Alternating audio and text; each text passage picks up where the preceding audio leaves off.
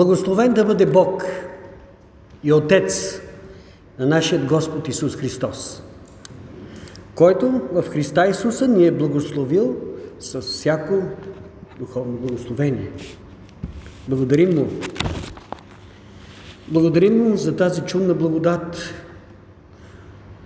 Благодарим Му за това велико изкупление. Благодарим Му за Неговата църква, от която църква сме и ние част от това многообразно Христово тяло. Всеки един от нас е част от това тяло Христово. Благодарим на Бога за това, че тази сутрин с моята съпруга имаме възможността заедно да се поклоним на нашият общ Господ и Спасител Исус Христос. Благодарим Му, че ми тази привилегия да се получаваме от Неговото Слово и да издигаме Неговото име, защото Той единствен е достоен. Няма друго име, което е дадено на земята между човеците, чрез което ние трябва да се спасим. Това е името на Господ Исус Христос. Благодарим Му още един път благодаря за привилегията да бъдем между вас. Църквата в Пловдив. Благодаря. И така, нека да се фокусираме върху същността, а именно Божието Слово. Защото то стои в центъра на нашия живот въобще. Защото животът ни е едно своеобразно поклонение. Нали, нашето поклонение не се ограничава само в неделя сутрин, в рамките на този час.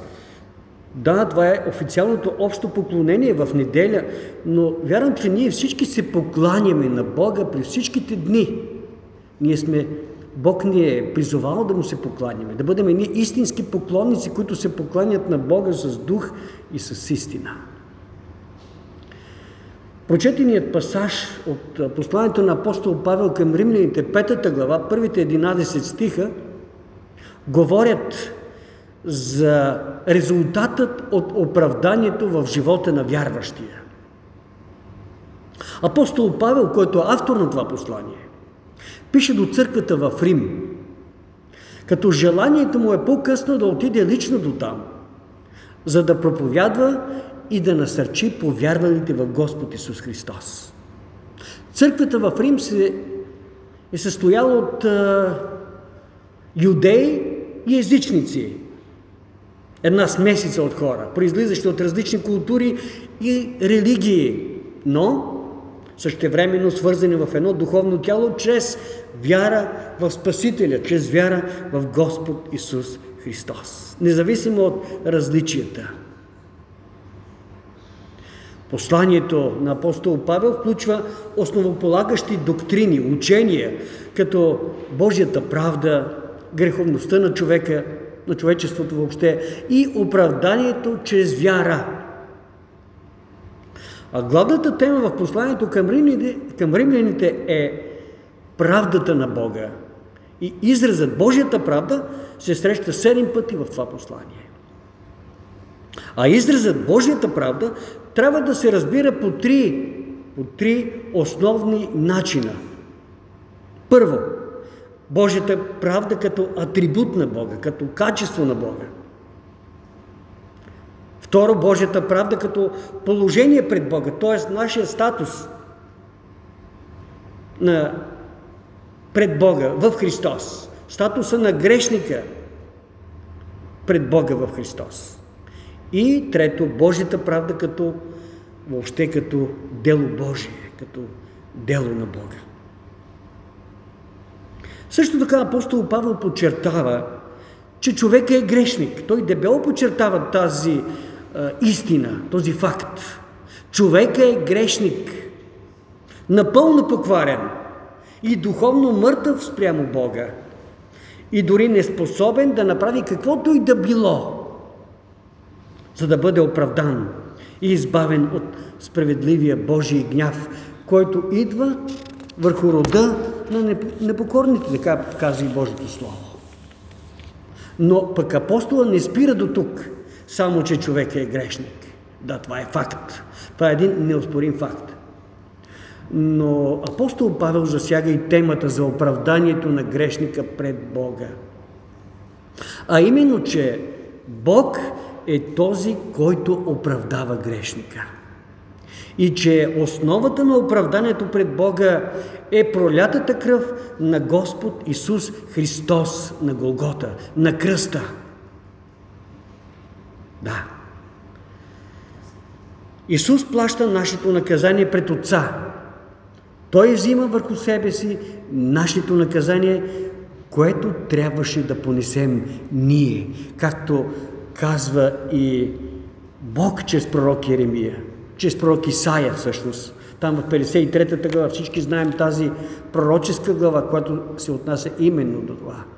Казва се, Той, Христос, наистина понесе печалта ни и с скърбите ни се натовари. А ние, човеците, грешните, го четохме за ударен и поразен от Бога, но Той биде наранен поради нашите престъпления. Бит биде поради нашите беззакония. На Него дойде наказанието, докарващо нашият мир. И с Неговите рани ние се изцелихме.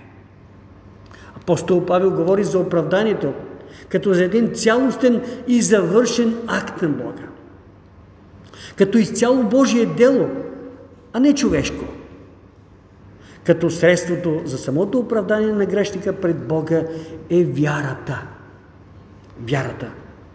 На вярата се гледа като на средство, защото вярата сама по себе си не е нашата заслуга пред Бога, но тя е инструмента, тя е само инструмента, който ни съединява с Христос, с Неговата смърт и възкресение. И в посланието на апостол Павел към римните там 4.25 апостола пише за Христос, който бе предаден за прегрешенията ни и бе възкресен за оправданието ни. Така че оправданието, за разлика от освещението, е един завършен, окончателен и съвършен Божий акт. Докато освещението е един дълъг процес, който трае цял живот. Но апостолът пише до светиите в Рим, като към вече оправдани, като казва. И така, оправдани чрез вяра имаме, като изброява благословенията, произлизащи от самото оправдание. Нека да се спрем накратко, за да видим какъв е резултатът от оправданието в живота на вярващия, в живота на християнина. На първо място мир с Бога. Мир с Бога. И тъй, оправдани чрез вяра, имаме мир с Бога, пише апостолът. И също така в 11 стих. И не само това, но се и хвалим в Бога, чрез нашия Господ Исус Христос, чрез когото получихме това примирение, пише апостол Павел до църквата в Рим. Божието Слово казва, че човека е духовно мъртъв спрямо Бога в греховете си. И няма нищо в нас, което да заслужи Божието внимание, Божието благоволение. Ние с нищо не можем да заслужим Божието благоволение. Ама с нищо. По естество човек се ражда грешник – враг на Бога, неприятел на Бога. И всички ние преди да бъдем призовани и спасени сме били такива врагове. Но също така Библията ни казва, че чрез Христос на кръста Бог примирява хората със себе си. И така донася мир. Мир между грешния човек и святия Бог. Но единственият посредник е Христос. Той е единственият посредник, единственият ходатей. И без Христос, и вън от Христос няма мир с Бога. В Римляни 5 глава, там 10-11 стих апостолът пише, защото ако бяхме примирени с Бога чрез смъртта на Неговия Син, Когато бяхме неприятели, колко повече сега, когато сме примирени, ще се избавим чрез Неговият живот. И не само това, но и се хвалим с Бога, чрез нашия Господ Исус Христос, чрез когото получихме сега това примирение. Мирът с Бога е резултат от оправданието на вярващия в живота на вярващия. Резултат от оправданието. И това, което трябва да подчертаем, това, което трябва да отбележим е, че Бог е Негов инициатор и автор, а не човек. Бог е инициатора. Бог е авторът на това оправдание. Апостол Павел заявява, че оправдание чрез вяра в Господ Исус Христос има мир с Бога. Тук не става въпрос за онзи душевен мир, за който всички хора копнеем. Но това е мирът, който е резултат от оправданието на грешника чрез вяра в Христос. Това е. Господ Исус Христос умря на кръста за нашите грехове и по този начин донесе примирение с Бога. Но всички, задаваме си въпроса, но всички ли сме или са, по-точно, всички ли са примирени с Бога? Всички хора ли са примирени с Бога? Отговорът е не. Не всички хора, за жалост, са примирени с Бога. Само църквата, само църквата на Господ Исус Христос е примирена с Бога. Това е Божият избран народ, за който Христос заплати с кръвта си на кръста. Но светът, който е онази греховна и безбожна система, не само, че не е примирен с Бога, но и нещо повече, тя продължава да бъде него враг. Както и виждаме с това, което става около нас. Светът е, се държи вражденно спрямо Бога. Той не зачита Божията воля. Той не зачита Божият закон. Той не иска, а и не може. Мир с Бога означава, че вече не сме във връжда с Него. Вече не сме във връжда. Чрез вяра в Христос ние ставаме обект на Божията милост, на Божията любов. И тогава вече идва и вътрешния мир в сърцето на оправданият като плод на духа, както се казва в, там в Галатяни 5.22. А плодът на духът е любов, мир, радост и така нататък. Това е като плод от духа. Това е онзи мир, за който никой ум не може да схване, за който говори апостол Павел в своето послание към филипяни. Но това е в последствие на примиряването ни, примирението ни с Бога чрез вяра в Господ Исус Христос.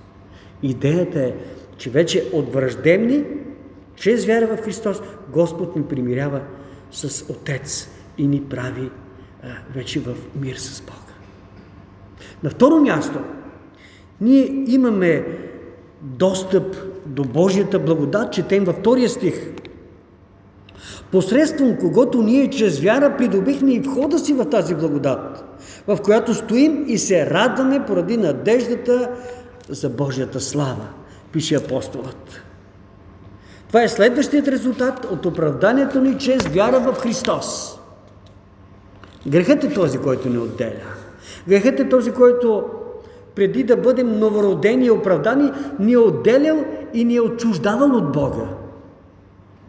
И според посланието на апостол Павел към Ефесяни, ние всички сме били мъртви в греховете си. Така казва Божието Слово. Мъртви в греховете си. Били сме подвластни на греха и сатана и сме живяли в нашите плътски страсти. Но в определеното от Бога време. Поради безграничната Божия милост и благодат, любящия Бог ни съживява, като ни оправдава чрез вяра в Христос и по този начин ни дава свободен достъп до Божията благодат. Слава на Бога! Достъп и входа към тази благодат е Господ Исус Христос. Господ Исус Христос. Той е вратата на спасението и оправданието ни пред Бога. Той е единственият път към Бога.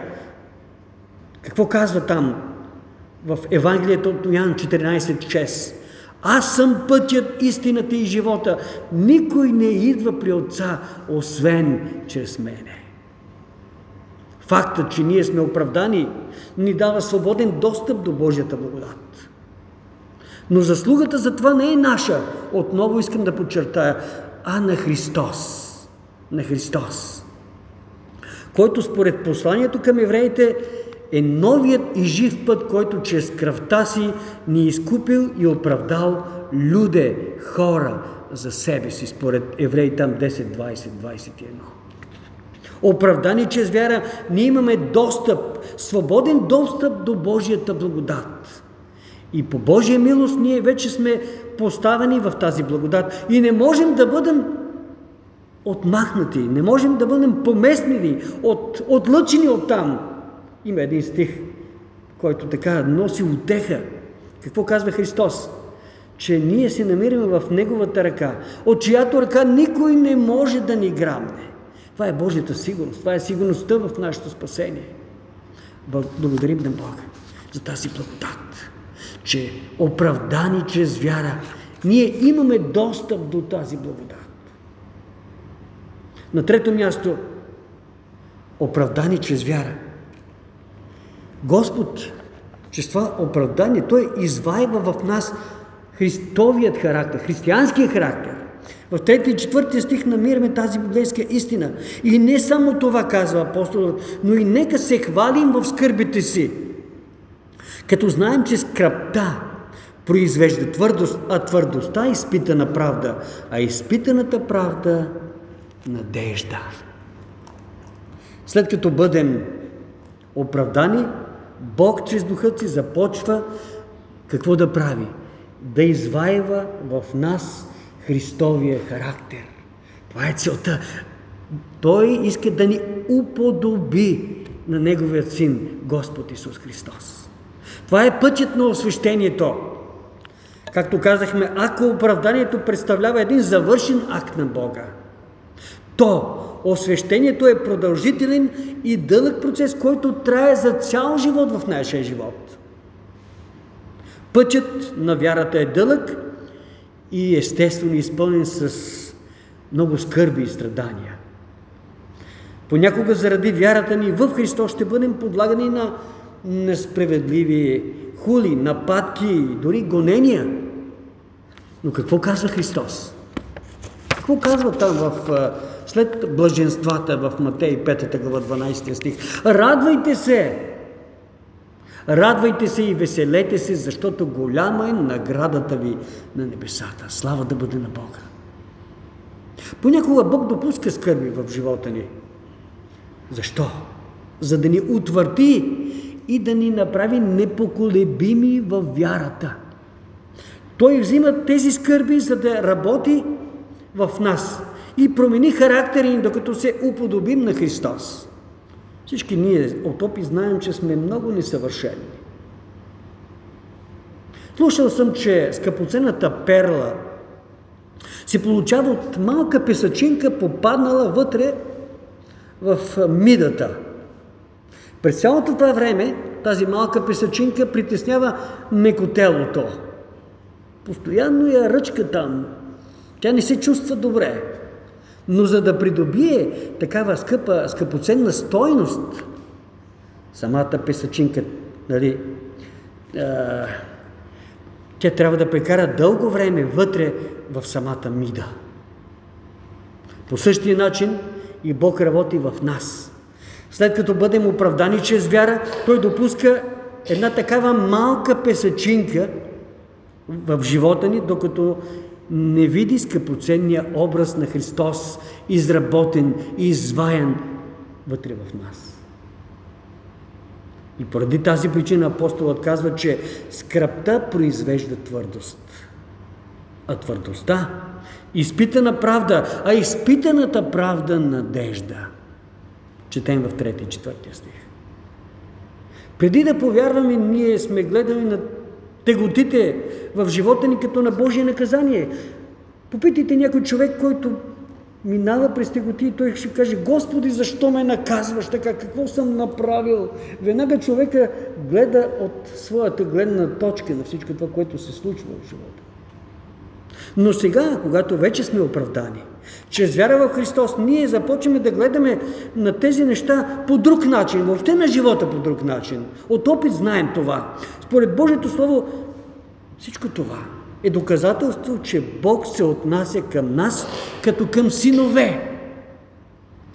Като към синове. Според там Еврей, 12 глава, от 6 до 11 стих. Какво четем? Не искам да прочита този пасаж. Еврей 12 от 6 до 11. Никое наказание не изглежда на времето да е за радост, а за скръп. Но после принася правда като мирен плод за тези, които са обучавани, забележете, чрез него. Затова укрепете немощните ръце и отслабнаните колена и направете за нозете си прави пътища, за да не се изкълче куцото, а напротив да изцелее. Слава на Бога! Така че наистина Бог се отнася към, нас като към синове. Сине мой, не презирай наказанието от Господа, нито отпада и духом, когато те изобличава Той.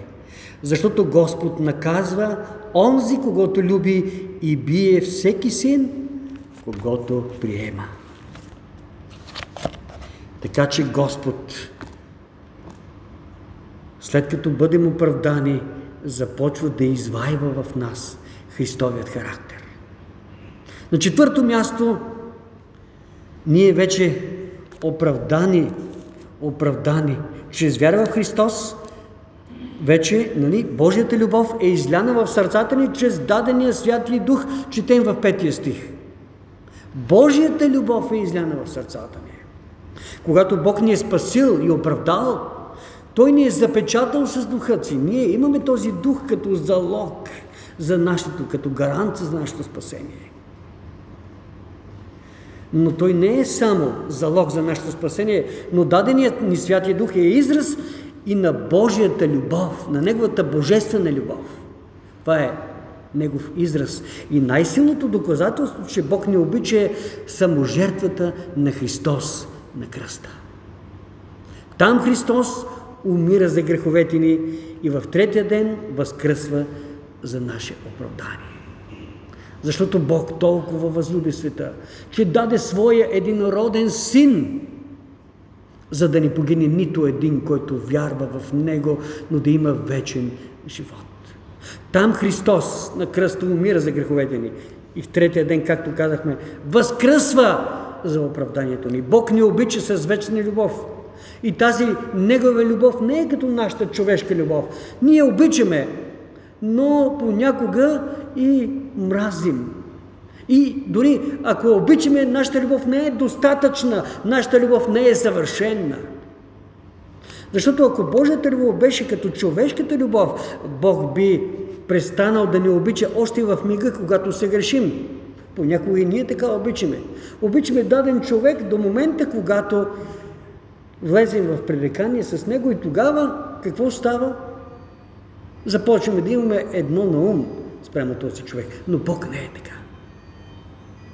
Божията любов не е като човешката. Тя е вечна и безвъзмезна. Бог продължава да ни обича дори и тогава, когато се грешим. Той отново ни обича. Той не престава да ни обича като свои деца. Затова Библията насочва вниманието ни да се фокусираме на Божията любов, а не на човешката любов. Божията любов е стандарта. Затова Бог препоръча своята любов към нас, защото когато бяхме още грешници, Христос умря за нас.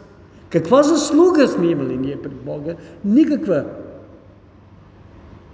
Христос не умира за добрите и праведни хора. Напротив, Христос умира за грешниците и недостойните човеци, като застава на тяхно място на кръста. И във 2 Коринтини 5.21 четем, който за нас направи грешен, онзи, който не знаеше грях. За да станем ние чрез Него праведни пред Бога. Исус плати нашето наказание пред Отца. Нашето оправдание се основава на Христовата жертва, която е израз на Божията любов. Исус взе наказанието, което ние трябваше да понесем. Той стана грешен, за да станем ние чрез Него праведни. И поради тази причина оправданието ни пред Бога се основава на Божията любов към нас, а не на нашата любов към Бога. Това е истината. Защото не, първо не ние сме възлюбили Бога, а Той е възлюбил нас. На пето място, чрез вяра в Христос. Ние, оправдани чрез вяра в Христос, ние сме избавени от Божия гняв, така казва Божието Слово. Ето в 9 и 10 стих четем. И сега, като се оправдахме чрез кръвта му, много повече ще се избавим от Божия гняв чрез него. Слава на Бога! Ако трябва да опишем Божия гняв, как бихме го описали? Бихме го описали като свято негодование на Бога против нещата, които противоречат на Неговата святост. Знаем, че Бог е свят, свят, свят, а човек е грешник, мъртъв спрямо Бога в греховете си. Да. И именно Неговия гняв е точно това. Едно свято негодование – против нещата, които противоречат на Неговата святост. Също така можем да кажем, че Божия гняв е израз на Неговото правосъдие. Бог е праведен, справедлив, защото преди да дойде Божия гняв върху хората, те сами са избрали да вървят по пътя на греха и на неправдата. Никой не може да обвини Бога в това, защото ние грешните човеци сами сме избрали пътя на греха. И в първата глава на апостол Павел към Римляни там четем именно този факт в 1.18, защото Божия гняв, казва апостолът, се открива от небето против всяко нечестие и неправда на човеците, които ограждат или държат истината с неправда. И отново в същата глава, 21 стих четем – защото като познаха Бога, те не го прославиха като Бог, нито му благодариха, но се извратиха чрез своите мъдрувания и несмисленото им сърце се помрачи. И отново пък в Евангелието на Йоанн, за да се потвърди този факт, четем, че светлината, която е Христос, дойде на света и човеците обикнаха тъмнината повече от светлината. Защо? защото делата им бяха зли. Четем в Йоанн 3:19. Така че Божия гняв е израз на Неговото правосъдие. И тези, които са изложени на Божия гняв, са наречени съдове на гнева. И чада на гнева четем там в Римляни 9.22 и Ефесяни 2.3. Божия гняв не е загуба на самоконтрол, както ние понякога си мислим, че понеже гледаме несъвършения човек, когато човек започне да се гневи, той излиза извън контрол, започва да говори глупости, започва да върши неща, които започва съжалява. Но не, Господ не излиза из, извън контрол. Това не е загуба на контрол при Бога. Той е справедлив защото Святия Бог не може да остане равнодушен спрямо злото. Святия Бог не може да остане равнодушен спрямо греха. Бог мрази греха. Също така Божия гняв е а, и безпристрастен. И в Библията се казва, че Бог ще въздаде на всеки според делата му. Четем там в Римени 2 глава от 5 и 6 стих. На всеки. Библията е пълна с примери за наказание на човеци от страна на Святия Бог. Само ако отворим страниците на Библията, нека да си припомним, нека да си припомним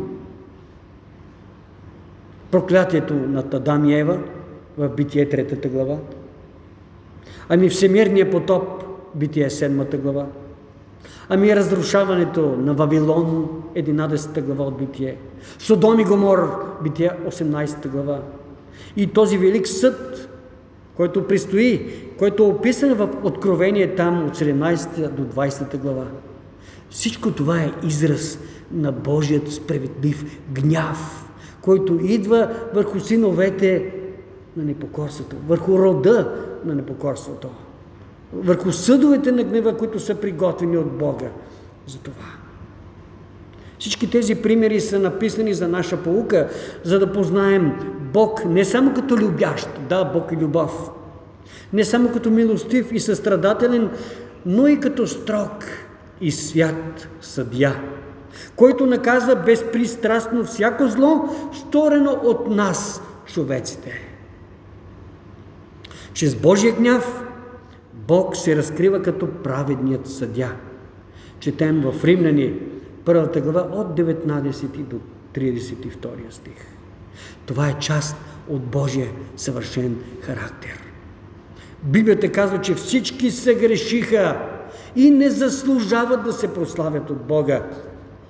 А с Неговата благост, забележете, се оправдават даром чрез изкуплението, което е в Христос Исус. Четем в Римляни 3 глава, 23 и 24 стихове. Избавението или спасението от Божия гняв е резултат от оправданието ни чрез вяра в Господ Исус Христос. Визирайки, повярвайте в Христос, апостолът заявява, затова много повече сега, като се оправдахме чрез Неговата кръв, ще се избавим от Божият гняв чрез Него. Слава на Бога! Това е същината на благовестието. И ние не трябва да забравяме този факт. Христовата жертва на кръста стои в основата на нашето оправдание. Христос е омилостивителната жертва пред Бога, която отвръща Неговият справедлив гняв от нас, като ни изкупва от греха и понася цялата вина върху себе си. С едно изречение, Исус ни спасява от идващия Божий гняв. И така, апелът към всички нас, които сме оправдани чрез вяра в изкупителната жертва на Господ Исус Христос е, като Божии посланници, които Бог примири със себе си чрез Христос, нека и ние от своя страна да бъдем вестители на мир, прокламирайки посланието на примирение в този грешен свят. Нека всички ние, които сме изкупени чрез Христовата жертва на кръста и оправдани чрез вяра по благодат, да живеем живот достоен за званието, като принасяме плодове, достойни за покаяние. Нека да бъдем твърди в страданията, като знаем, че всяко, всичко съдейства за наше добро. Така писано в Божието Слово. Всичко съдейства за добро. Но ние, които любят Бога, които са призовани според Неговото намерение. Нека като възлюбени от Бога деца, деца да предадем на Неговата любов, от Неговата любов и на другите около нас. Дори на тези, които не я заслужават. Защото само тогава ние можем да се наречем истински чада на Бога и така ще бъдем живи свидетели за съвършената любов на нашия небесен Отец. Нека да не забравяме, че Бог е и огън пояждащ, който наказва греха и държи отговорим всеки човек на земята. Затова като спасени от справедливия Божий гняв, нека да бъдем усърдни в предаването на благовестието Христово и на други, които също да бъдат спасени и прибавени към църквата на Господ Исус Христос. А на тези, които все още не са повярвали, на тези, които все още не са примирени с Бога чрез вяра в Господ Исус Христос. Нека да се обърнат към Бога с молитва на покаяние. Нека да изповядат греховете си. Нека да потърсят прошка и милост чрез вяра в Господ Исус Христос. А Бог е верен. Бог е верен да прости греховете ни и да ни очисти от всяка неправда. Нека Бог да ни благослови. Амин. Святи Боже, ние ти благодарим. Благодарим ти за този факт на оправдание, който е само в и чрез Христос. Защото вън от Христос няма нито оправдание, нито спасение, нито каквото и да било. Но всичко това, което произлиза от оправданието ни чрез вяра в Христос, е благодарение на тази безвъзмезна Божия благодат. Затова се покланяме, Господи, и отдаваме цялата слава на Теб. Нека да бъде слава единствено и само на Теб, Боже.